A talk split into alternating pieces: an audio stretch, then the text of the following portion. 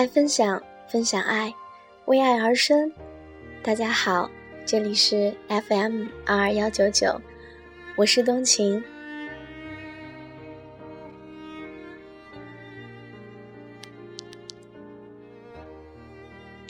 今天分享到的话题，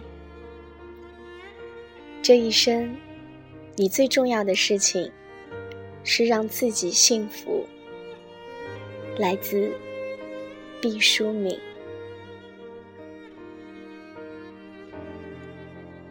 我到四十多岁的时候才觉得幸福是那么重要。此前我一直觉得自己不是一个幸福的人，后来我才知道是我错了。幸福不是那么惊天动地的，不是那么大张旗鼓的，不是像我们想象的需要很多的金钱，需要那种万丈光芒的时刻。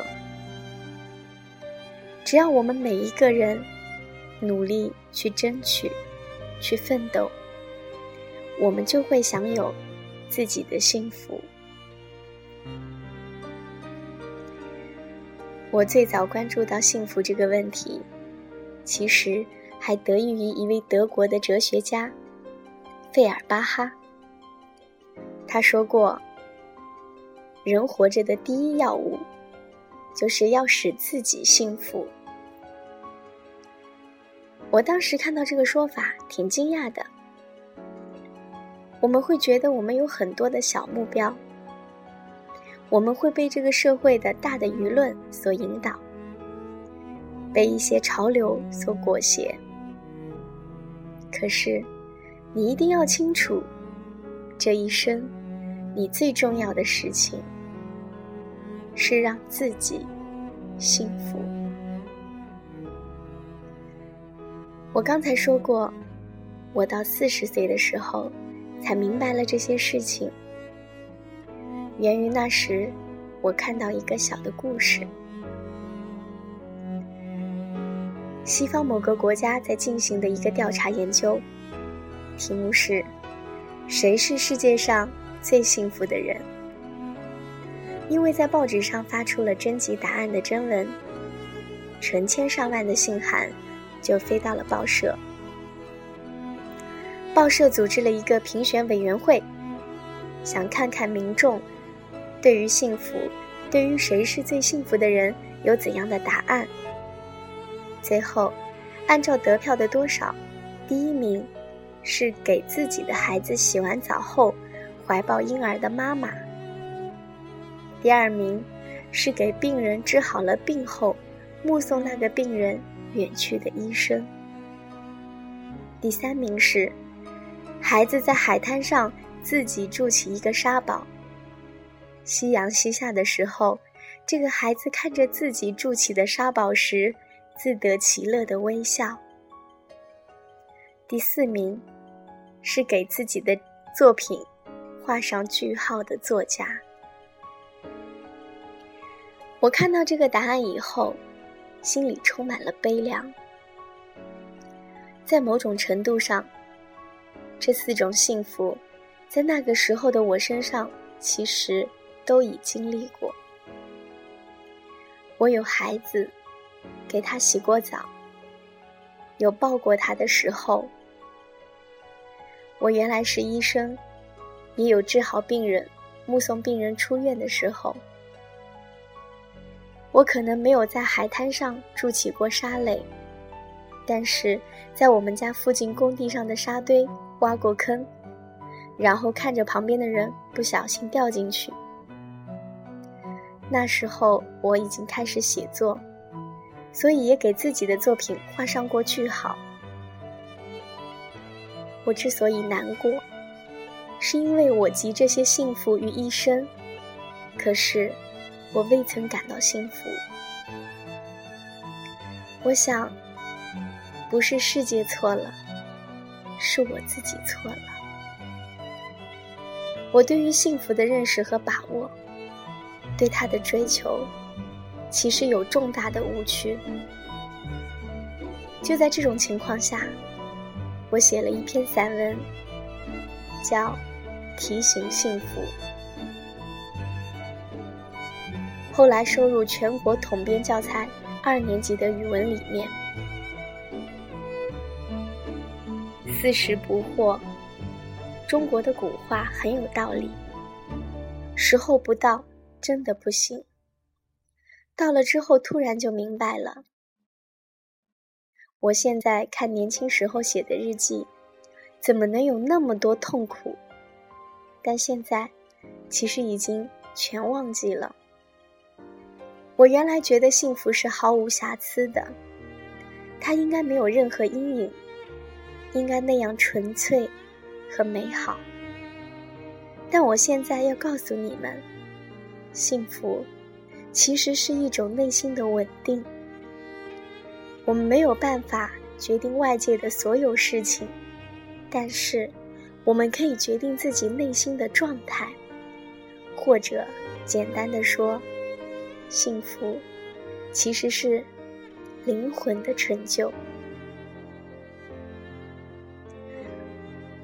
我特别希望年轻的朋友们从现在开始就懂得珍惜自己的生命和幸福，能够明白所有的困苦都是生命过程中我们必然会遇到的。二十多岁就能明白幸福该有多好，你们会减少很多的苦闷。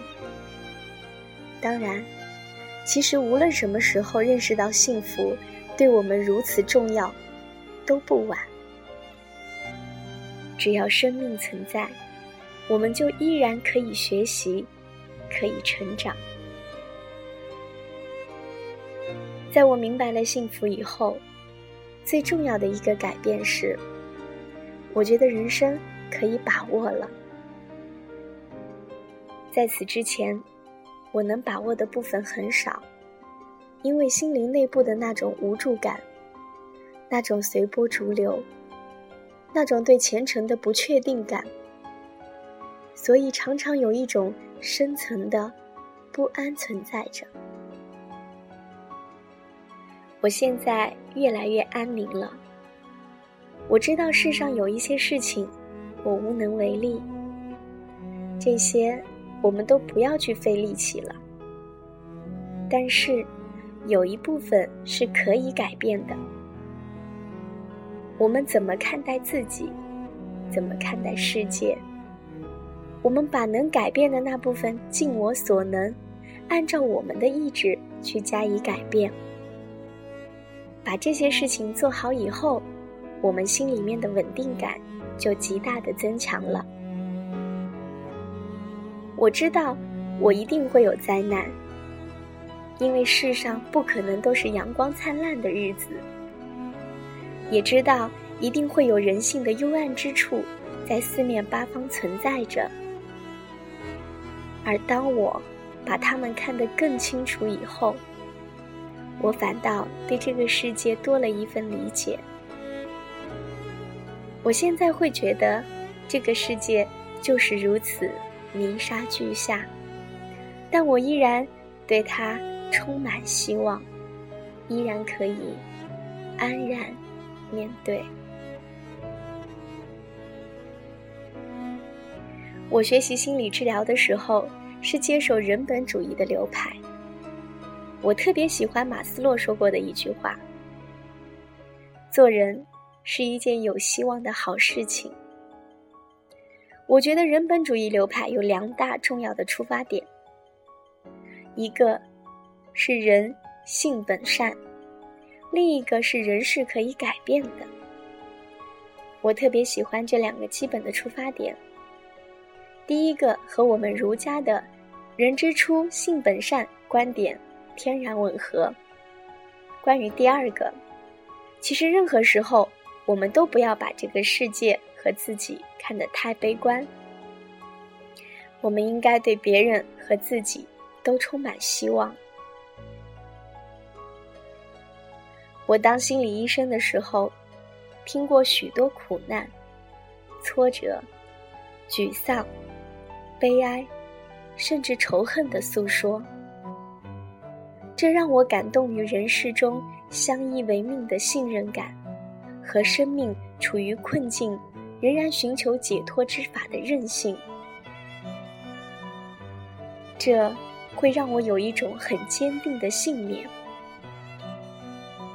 即我在这种危机的时刻要和他们在一起，要尽我的力量，以我内心的温暖去帮助他们。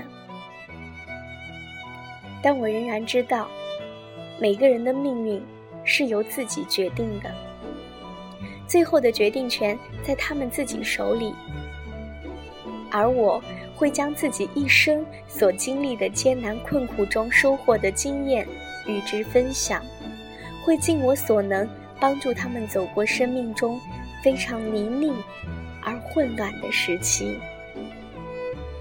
当然，我也会确保自己内心的坚定，而不被那种滚滚的浊流所吞没。我们只是助人自助，最终的力量还是要来自对方的内心。